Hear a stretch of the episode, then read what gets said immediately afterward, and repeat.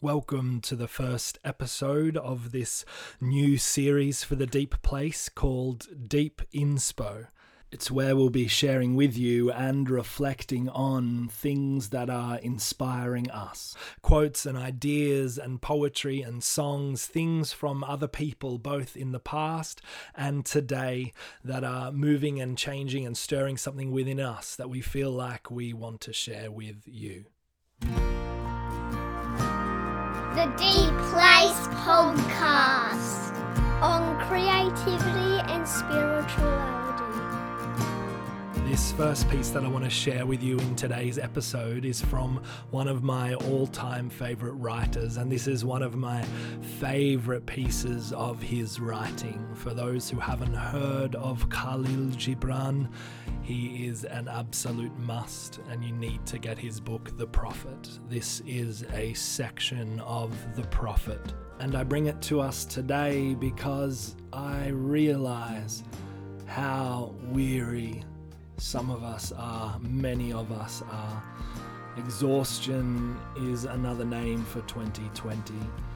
May this remind you in the work that you are doing, whether you're doing creative work or working your butt off in something else so that you can do the creative stuff you want to do, whether you are parenting, whether you are painting, whatever you are doing, this is a reminder for you of what lies at the heart of it.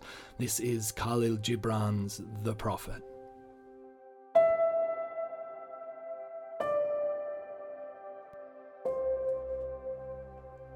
Then a ploughman said, Speak to us of work. And he answered, saying, You work that you may keep pace with the earth and the soul of the earth.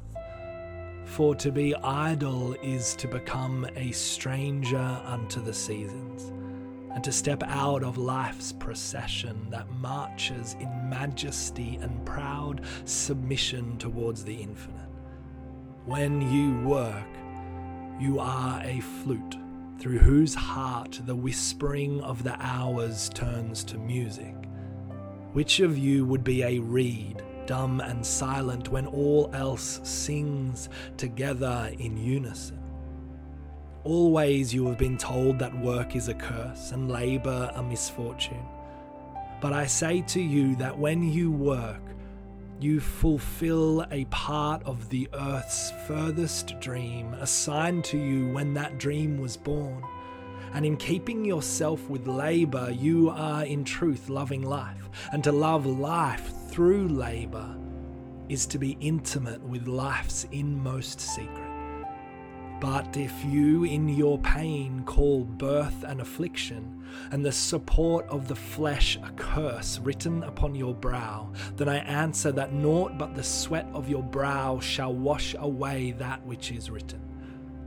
You have been told also that life is darkness, and in your weariness you echo what was said by the weary.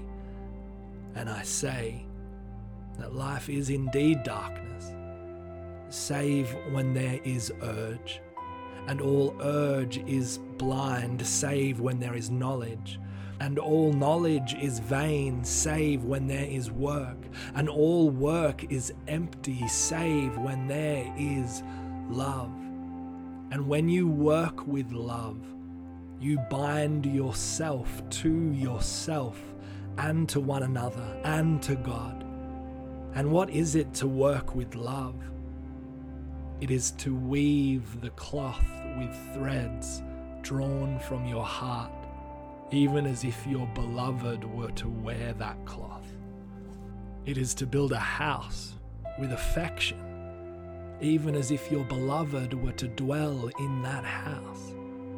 It is to sow seeds with tenderness and reap the harvest with joy, even as if your beloved were to eat the fruit. It is to charge all things you fashion with a breath of your own spirit, and to know that all the blessed dead are standing about you and watching. Often I have heard you say, as if speaking in sleep, he who works in marble and finds the shape of his own soul in the stone is nobler than he who ploughs the soil. And he who seizes the rainbow to lay it on a cloth in the likeness of man is more than he who makes the sandals of our feet. But I say, not in sleep, but in the over wakefulness of noontide, that the wind speaks not more sweetly to the giant oaks than to the least of all the blades of grass.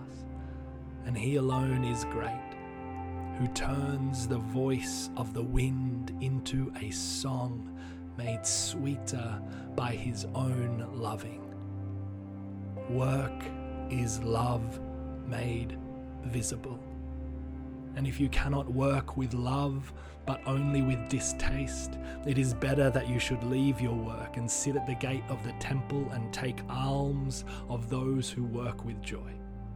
For if you bake bread with indifference, you bake a bitter bread that feeds but half man's hunger. And if you grudge the crushing of the grapes, your grudge distills a poison in the wine. And if you sing, though as angels, and love not the singing, you muffle man's ears to the voices of the day and the voices of the night. Work is love made visible.